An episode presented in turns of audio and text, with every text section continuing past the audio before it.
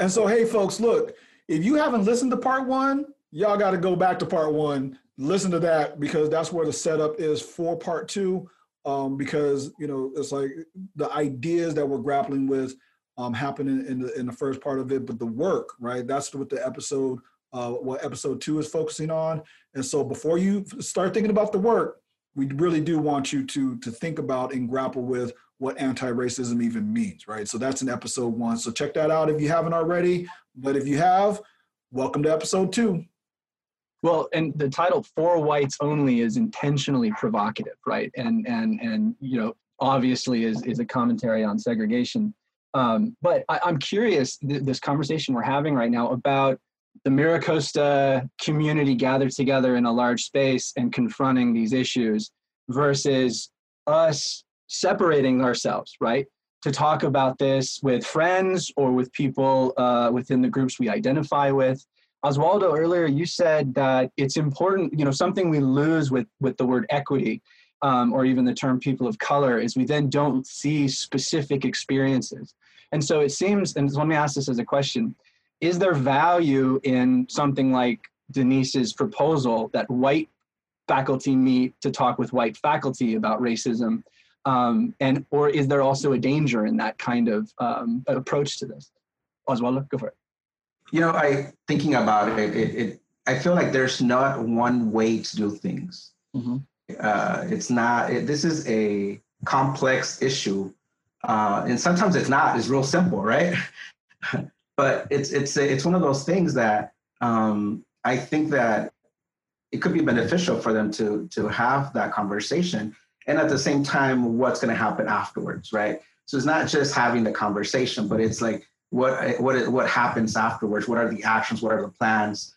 Um, because I think that's part of part of the part of the problem is is we we read these books, but what happens with that knowledge or that newfound growth? Right. right? Uh, and so it, it, doesn't have to be one or the other. It could be a combination of that. It could be, you know, uh, you meet with one group first and then we meet, you know, with the rest of the groups and, and combine conversations, whatever it is. Um, but like you said, you know, somebody said you have to do the work, you have to do the reading. And I think a lot of us who do this kind of work, we're also tired of having to constantly uh, teach and train and explain and share our experiences. Uh, and it's fun to, you know, make that time for them to to unlearn, right? Unlearn some of these uh, racist ideologies to explore, um, because I think it's important. And something that Bruce said, you know, that I, I it's it's, and I've talked a lot about what, uh, also is there's a lot of people who want to have these conversations and want to feel safe and want to be, you know, and they want to feel that, you know, uh, protected, that no one's going to jump on them. And the fact of the matter is that ra- racism is not safe. It's not cuddly, nice, you know, politically correct, right? Racism is not friendly, right? And when we're talking about racism and anti-racism, there's this expectation of like, but be nice to me, explain it to me nice and sweet, uh, take care of my feelings, right? Uh, because I'm I'm trying to be with you, I'm trying to be your ally, right? Uh, but don't be mean. And I know I apologize for my sarcasm, but that's what it is, right? Racism is not nice and sweet and snuggly. So we're gonna have these conversations, and just like racism is is dirty, nasty, horrible, you know, um, vicious and violent. It doesn't mean the conversations have to be that way. But truth to the to, to what we're speaking is that this is not a comfortable conversation. Right. You know, I, I understand and I do want to, and I, and I explain this to my colleagues and, and to the people that I have this conversation with. And I say, yes, you know, and, and it's natural for, you know, for someone who has lived this experience to not have to attend to your feelings and to your needs when we can have this conversation, this conversation ends, but my experience, you know, your experience walking out this, you know, office or whatever it is goes back to the life that we have lived. Right. And so that's my take on that. Yeah. Can I can I just ask like Oswaldo, I, I hear you in part addressing white fragility, you know, in that comment there. And like so that's a real thing, right? And it's it's super annoying to me. I'm just like, why? Why do we have to deal with this, you know?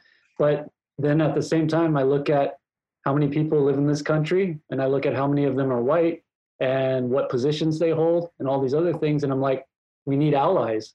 So if they rep if they are this big, right? But they're dealing with this white fragility stuff. I don't think we can ignore it either.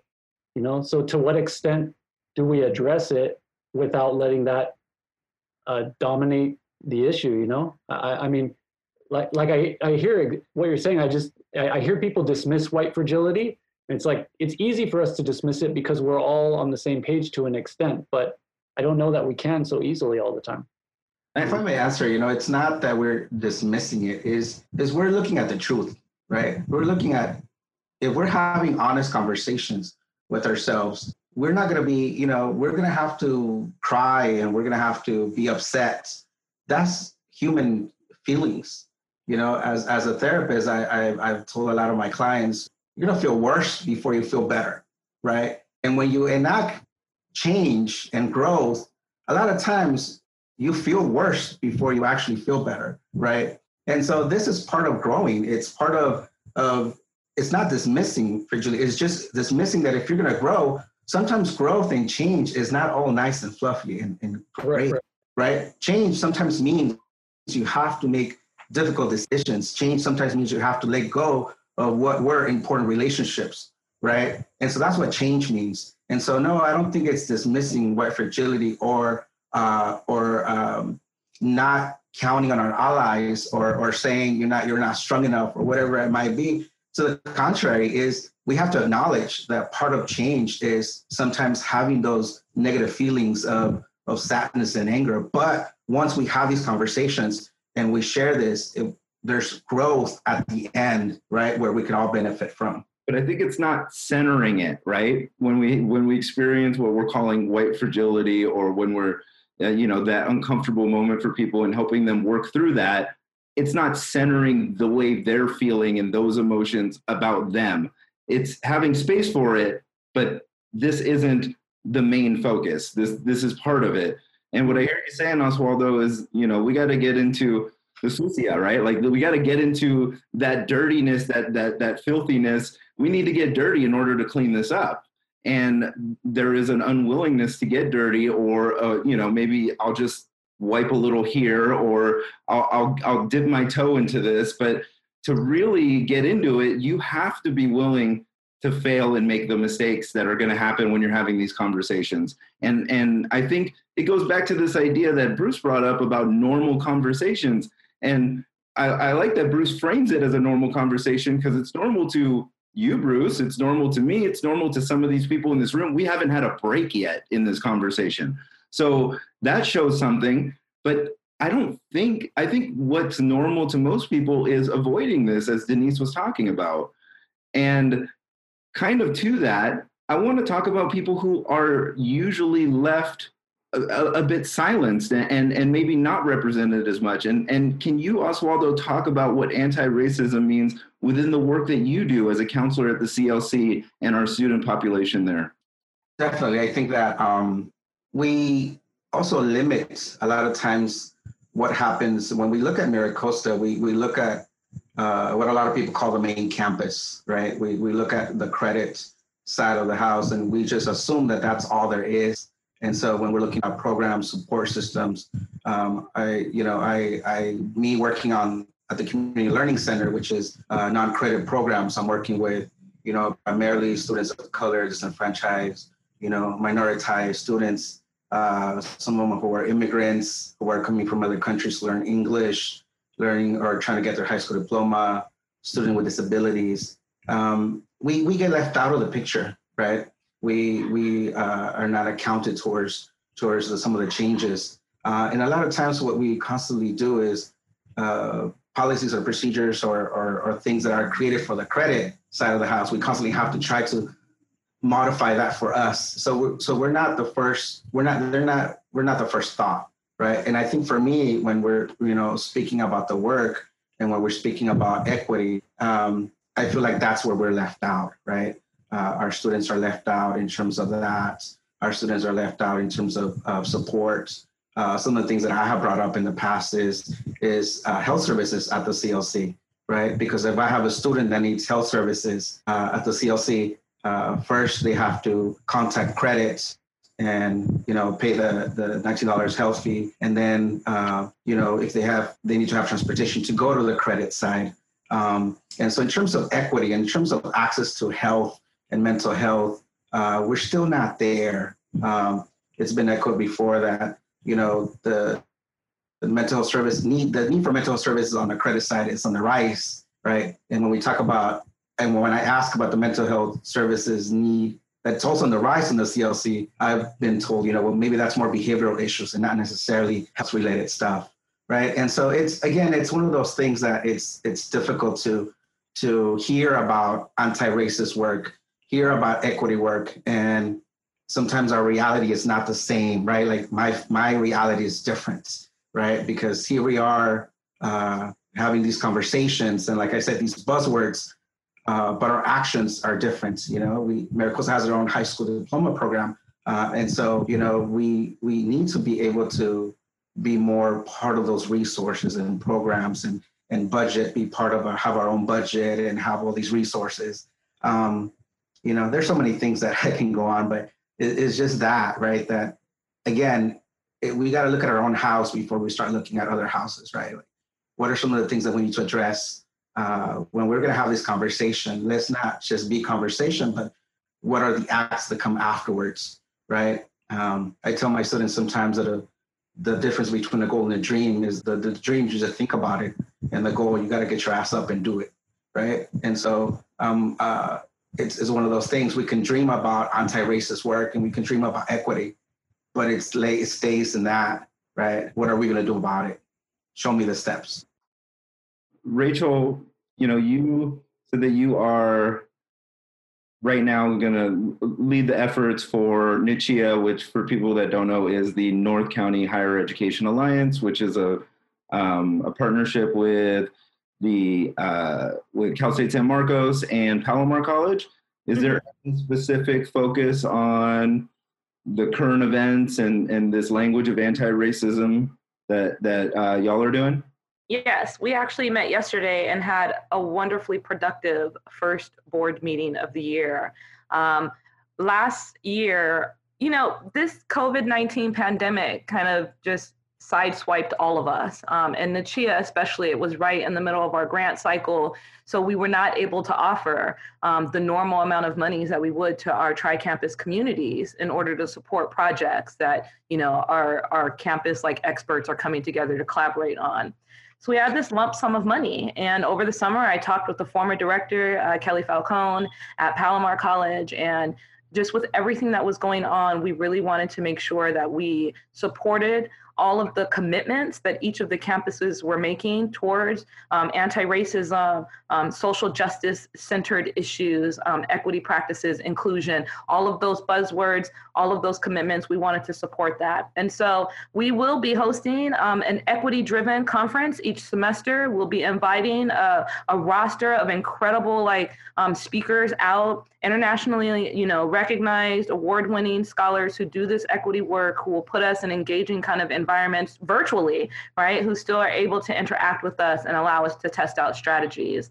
Um, and, and then also, some of the work that grew out of what Bruce and I were doing last year is um, I designed a equity quest, if you will, and it is a personal growth journey through these issues. Mm-hmm. Um, I am drawing upon uh, micro resistant strategies, so a little bit every day, where you just you know kind of journal through, write through, reflect through, textually, visually, um, a number of different kind of gaming exercises, if you will. And so I'm, I'm looking forward to releasing that this year and working with my collaborators on each campus campus to make sure that we have an opportunity to collaborate and to really just work through some of these issues that all of our campuses are faced with.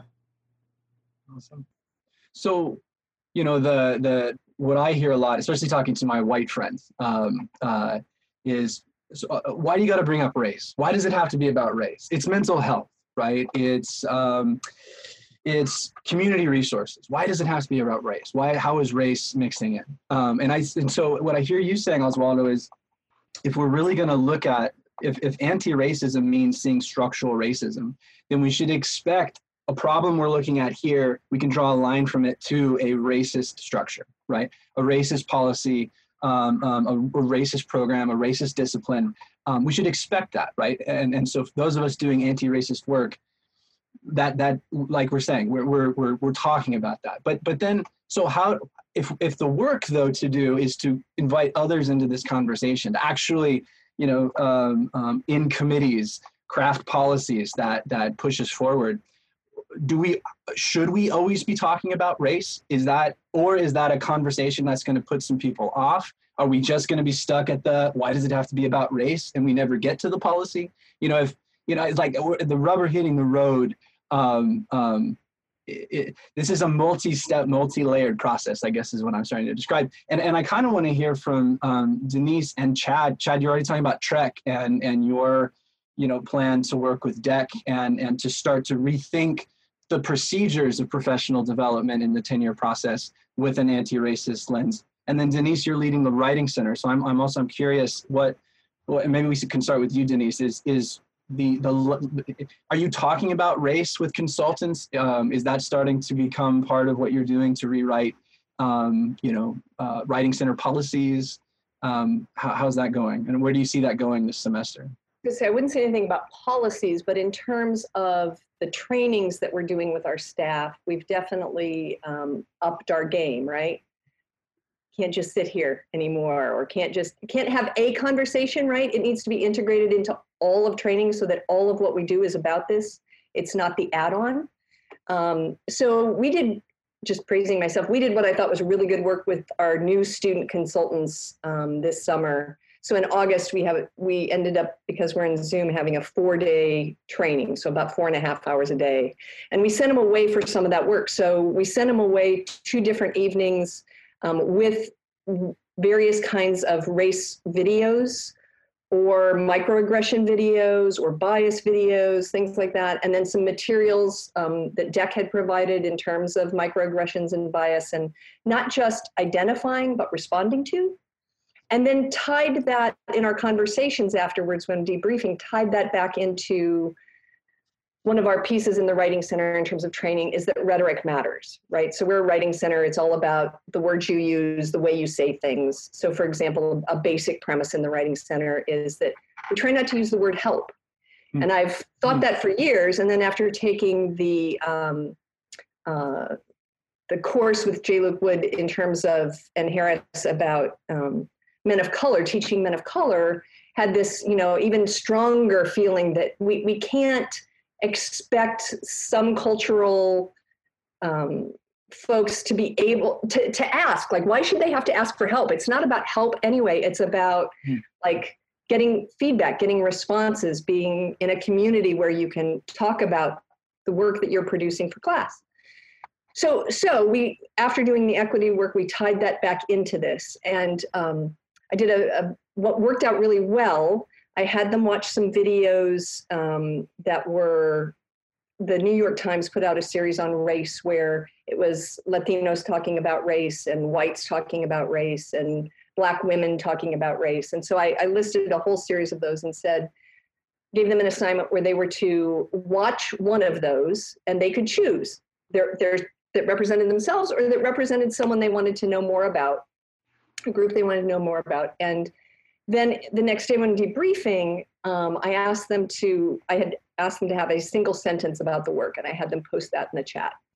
I think the upshot of it was that the students were so appreciative of an opportunity to speak to race directly, mm-hmm. whether that was through writing in the chat or whether that was through voicing it. Um, and it, it was their reflections were genuinely moving. They tied together their coursework with what they had seen as well as you know life experiences. So it was very sort of round. It, it made connections. Um, and just their response of appreciating the opportunity and saying, we never get to talk about this. Mm. So that went well. In terms of the question that was posed for it in the Writing Center, we're also um, doing with our whole staff, looking at linguistic diversity and trying to, we did some game playing with them, finished the, the story playing, and um, are trying to, to open the doors about this notion that just because your target language is English, therefore you can only process in English, or that you have to write entirely in English, that there can't be words from other languages or, or cultural understandings. Um, and so trying to get that through our entire staff so that we can welcome students and, and help them work through what they want to produce for their instructor um, with a recognition that may or may not be what the instructor is looking for. And yet, if this is your voice and what you want to produce, let's help you produce that.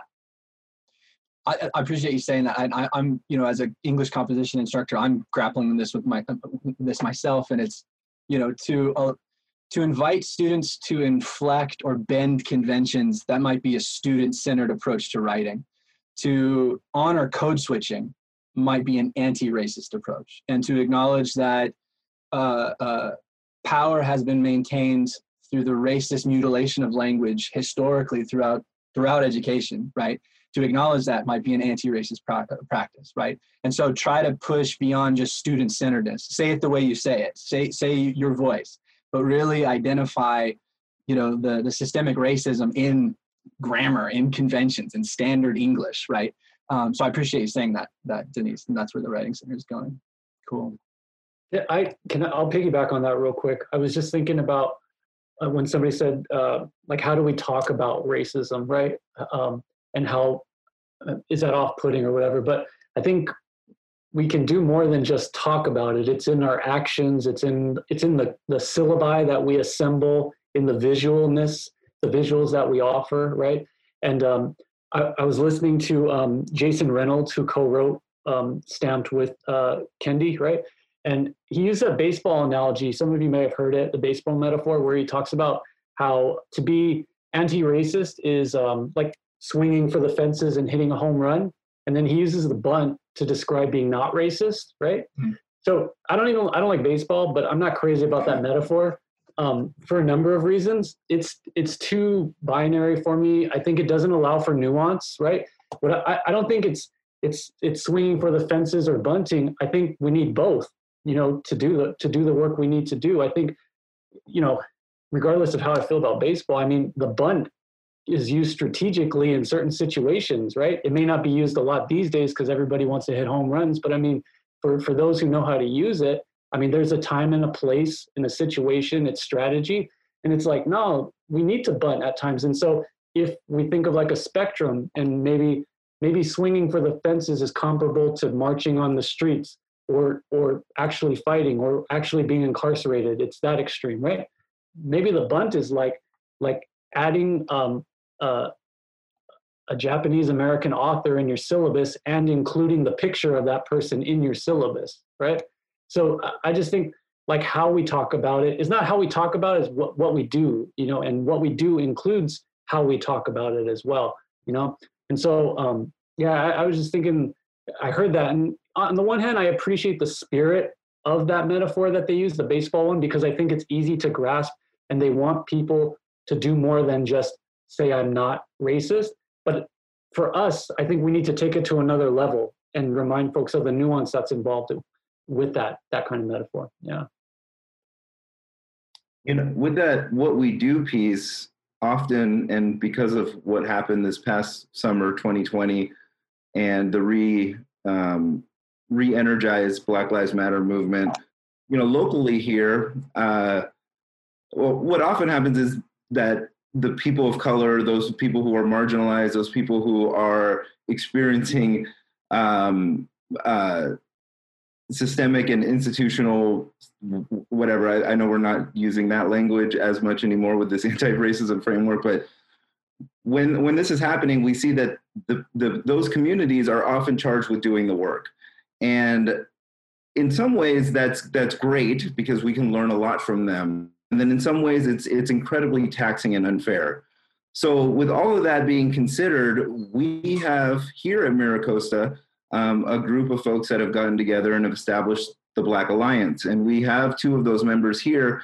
And i just want y'all to have some space to talk about to, to give listeners an idea of what the black alliance is about how this community was formed maybe or whatever else you're comfortable sharing about this um, this important group on campus that that is is highly visible now, but you know does a lot of work behind the scenes that people aren't seeing. You want to take that, Rachel? Talk about Black Alliance. You uh, you don't want me to yield to my elders, you know, like you want me like not at all, Bruce. Listen, like one thing I think um I really appreciate about the Black Alliance is the solidarity that is coming just between colleagues, right? Yeah. Um, I I was hired in 2018 and one of the very first questions that i asked you know dean stewart when i cornered her next to the fountain was like do we have a black alliance? Like where's everybody at? Um, it's really something that is a part of a ritual of you know going to a new institution right of finding where the black folk are where the safe folks are so that i know who i can share my experiences with so i know who i can ask for you know questions about how to navigate through the terrain and for me, like that's what the Black Alliance has been. I think even more so during this particular moment over the summer in response to George Floyd, in response to everything that's come out, the Black Alliance has been an active, transformative force to be able to say that we are here and we are visible that we are serving in our positions, but that also we are experiencing this type of systemic racism in our everyday activities on our very own home campuses. And we're still here and we hope to make it better, but also we're reaching out to say, yo, like we got work to do. And racism, this hasn't been said yet, so I'll I'll say it now. Racism was not created by Black people or people of color. Racism was created by white people. It is a problem that white people need to solve, right? to, to expect that we are to solve that, right, is, is really an injustice in and of itself. However, we know because we want to live freely in this world and to be free to be who we are and to stand in our own truth that we have to be actively involved in unpacking and deconstructing all of these conditions that we operate in. So know that there's a solidarity as we are both you know don't talk to us about this but please come talk to us about this right? Mm-hmm. um, it's a little bit of that going on if you will. So i i, I am um, i i'm so grateful for the individuals who I've been able to collaborate with through the Black Alliance. And what I hope is that we will have much more vocal visibility in terms of hearing from the voices of the Black Alliance to speak our own truth from our own spaces because we're a diverse group. We don't all represent the same truth, we don't all represent the same skin stories. And that's the beauty about who we are um, and what we have to offer to our institution. Yeah, you know, uh, piggybacking off of off of that, Rachel. Thanks. I, I just look. I, I, I guess I just kind of needed permission to just go like, you know, the Black Alliance what became something, but it wasn't like we didn't call together the black, you know, black folks to form a Black Alliance. I think it, it's like if I can, rec- it's like it's like my, my, my brain is so muddy from from summer. It's like I'm literally just still like unpacking everything that's that's going on and continuously getting bombarded by new things and and everything. But I think I actually called the meeting just to talk about the different the change in the training that we were going to do. So, so Sean, he knows about right the yeah. uh, and with Jim, uh, they, the they you know did this uh, amazing online training, you know, for like, I think it was like June or something like that, right? And I had already set up that it was like, yo, we're to go into this equity focus in this July time and everything. But the, the focus of it was very different, right? right? As we've been talking about before, like equity, it was, it was an equity focus. But man, all the stuff that happened with George Floyd, all this Black Lives Matter stuff, and, and uh, uh, Breonna Taylor and everything. It's like all of that stuff just just hit my heart so hard, all at the same time, right? It just it just came crashing in on me, and I'm just like, you know what?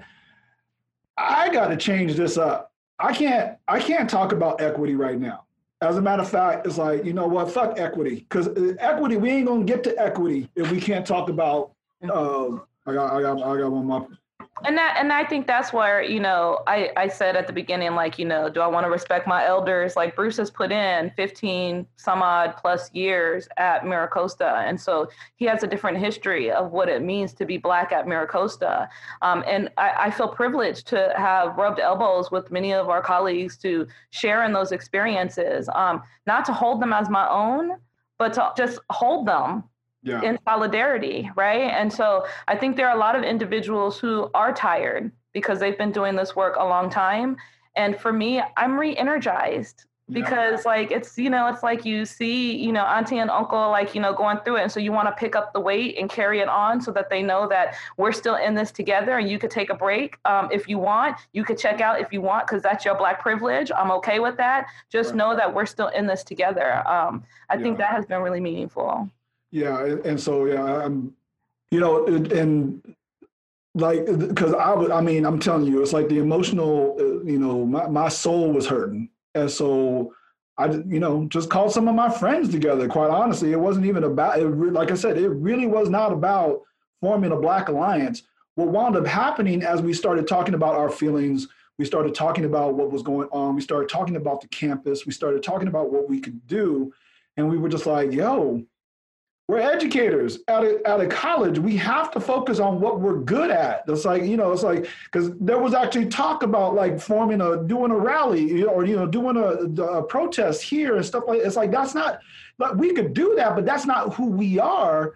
It's like, look, we can join a protest. It's like, we could do that, but what kind of work can we do? Are we uniquely qualified to be able to come in here and do and and and and so we that's when all the thoughts started refocusing and that's where you know um the the black uh, black lives matter training week uh, came about. It's like it emerged from that space. And then from there right because we got really organized people in the space like wendy and christina and you know and, and rachel and and, and jd on it, yeah. right? It's like Shante- like people who are like super organized, and they were like, "Yo, let's start creating a mission statement and bylaws." And I'm like, "Wait, I just I just wanted to talk to folks, and all of a sudden we just put this work on ourselves." And but the I mean, but the thing is, is that it's it's so necessary to to to be in this. This was the time for it to happen. I've been waiting for something like this to happen ever since I got on this campus. And I mean that as a student. I'm not talking about me as a fa- I'm talking about me as a student, you know, 30 something years ago. I've been waiting for something like this uh, to happen. And and it's finally, you know, come to, you know, it's finally come up and you know and unifying and all these voices that are together it's like look oh you go i was like it's like I, I can tell you i can tell you all the truth it's like we didn't all we don't all get along. Like we didn't all get along at first. And quite honestly we don't have any expectations that we need to get along in every space outside of this space. But we are here and we are black and we are an alliance. And when it comes to being black and being an alliance we are going to make sure that we we we stick to that right in this space. But it's like look we gonna have and we we might have to argue with each other in some other space. And it's like we need to be open to that. We are brothers and sisters in this fight um, and, and real talk, right? It's like you know, there's gonna be times I don't agree, and there's plenty of times when people don't agree with me, and it's like, and we're good with that. We don't all have to have this. As a matter of fact, that's that that's racist as fuck, right? To think that we all have to have the same voice in order to be able to do this work and to be anti-racist is like, no, no, no. We are not going to constrain ourselves by making it seem like we all have to have this unified voice in order to be unified, right? And so that's, I'm telling you, it's like that was over the summer has been transformative for me and you know this space in my life of, of being here after 15 years and being like one of the most senior faculty members on this damn campus like crazy. That's still just absolute right? Denise denise and i were hired in the same cohort. It's like we are the some of the most senior faculty members single digit people that are ahead of us in regards to cohort right? It's like in regards to faculty members we are in the single digits in for uh, folks that are in front of us and so it's like, look, and that's we've only been here for 15 years for crying out loud. Um, and so anyway, but I'm just saying, it's like we, it's, it's been so such a blessing to to be able to get to this space and and to know, um, you know, and and it's not even. It's like I said, it's it's much more about support. Uh, right now, but there's plenty of goals. Please don't misunderstand. There's plenty of goals. There's plenty of actions that are going to be taken. There's, uh, this has already become a consulting firm. I'm going to tell you that right now. Black Alliance is like, we're a consulting firm. It's like, we're all of this stuff. And I'm just like, damn, somebody need to pay us for this shit. Like, like for real, I was like, Oswaldo, I'm thinking about you, right? It's like, where is this in my damn job title? Because the last time I checked, I was just a sociology teacher. Why, what's all this work? Where is all this work? Where was it? But but it's necessary, um, and we'll we'll get the bigger spaces, right? And, and we know it. We know what, what we're fighting for, and uh, we're we're you know created our list of goals and stuff like that. We'll we'll get to better, bigger and better spaces. But yeah, it's it's been it's it's it's been a long time coming, and and it's and it's a long time in front of us too. But you know, it, it's it's better to have people with you. I'm just straight Yeah. up. That's something I've been missing for a long time, a long time. So it would not be a conversation with Bruce without a reflection on relationships. And that seems to be the foundation of the work in this regard with anti-racism work. Generally, that that that seems to be the foundation. And it seems to be the foundation for the formation of the Black Alliance specifically. Is that is that accurate, Bruce? Oh yeah, I mean, you know, if if we're not talking about relationships, we're not we're not talking about anything when it comes to it's like you know, and, anti-racism across this campus is like we're not going to be able to take that approach without building relationships, and that's something that, again, you know, in in my time here, I've I've I've definitely have had to come to grips with. uh, you know, it's like I'm I'm I'm used to going in uh, out there by myself uh, a lot of times, and, not that I don't have other people's support and th- and things like that, but I'm I usually sacrifice myself, if you would, in in the space, but. Uh, creating those relationships, building on the relationships that we have, right? Creating new ones. That is definitely at the foundation of anti-racism work. Yeah, yeah, yeah. And I think, you know, th- this work is hard, and I think sustaining the work is hard. And and and I'm hearing that in in in sort of especially throughout that this last conversation. I also think joining the work is hard in uh, you know the need to be vulnerable and and you know and i'm thinking about you know things something like what doc said you know racism was created by white people uh, a statement like that is hard to hear. And i think it's in relationships with our colleagues that that's where the work can begin. That could be an entry place. If i know you if i trust you uh, uh, uh, i might start to walk into reflecting on that a statement like that unpacking it um, which which we want to do. We want to come and, and sort of unpack and debrief the three of us um, at the end of the last part of this series. But right now i think we're shifting towards a hopefulness. I'm hearing a hopeful tone in this conversation as we're leaving it off. No, absolutely. And when we're thinking about you know these relationships, and a, another real reason to to build these relationships is also because it's like one person. right? It's like any one of us needs to take a break, and we need to forgive our. Not it's not even forgiving ourselves. We need to acknowledge that the work can uh, can push on past us. And um, I'll say point blank that that's been real hard uh, for me, look, I came in. You know, that whole senior faculty thing is, is it's a real thing. I came in. There was like 80 full time faculty members. Now we have closer to like 200. Right. Y'all think I'm playing, right? Like that's a real thing. And now knowing that there's so many p- folks that can be part of this work, that's that get that eases the the the yoke on my shoulders. You know what I'm saying? And, and any individual shoulders that are in this space because there's multiple people about this work and that that's like i said that is definitely relational at its core Yeah, and you know I've said it uh, in, in the last debrief in the last podcast uh, episode. We talked about talking the talk, and in this one we're talking about walking the walk. But it's important for us to know where are we walking to, right? What is the what, I mean? There is real no there's no real destination, but what are we walking toward? And so in part three, we're looking at anti-racism, our hope. And so we hope you enjoy that. Stick around for the last part of our three-part series. This episode was produced and engineered by Kelly Barnett. James Garcia handles our show notes and social media for the Safe Topics podcast. you can find uh, reteach on apple podcast and uh, spotify those are the places that people listen to me the most Thanks for listening.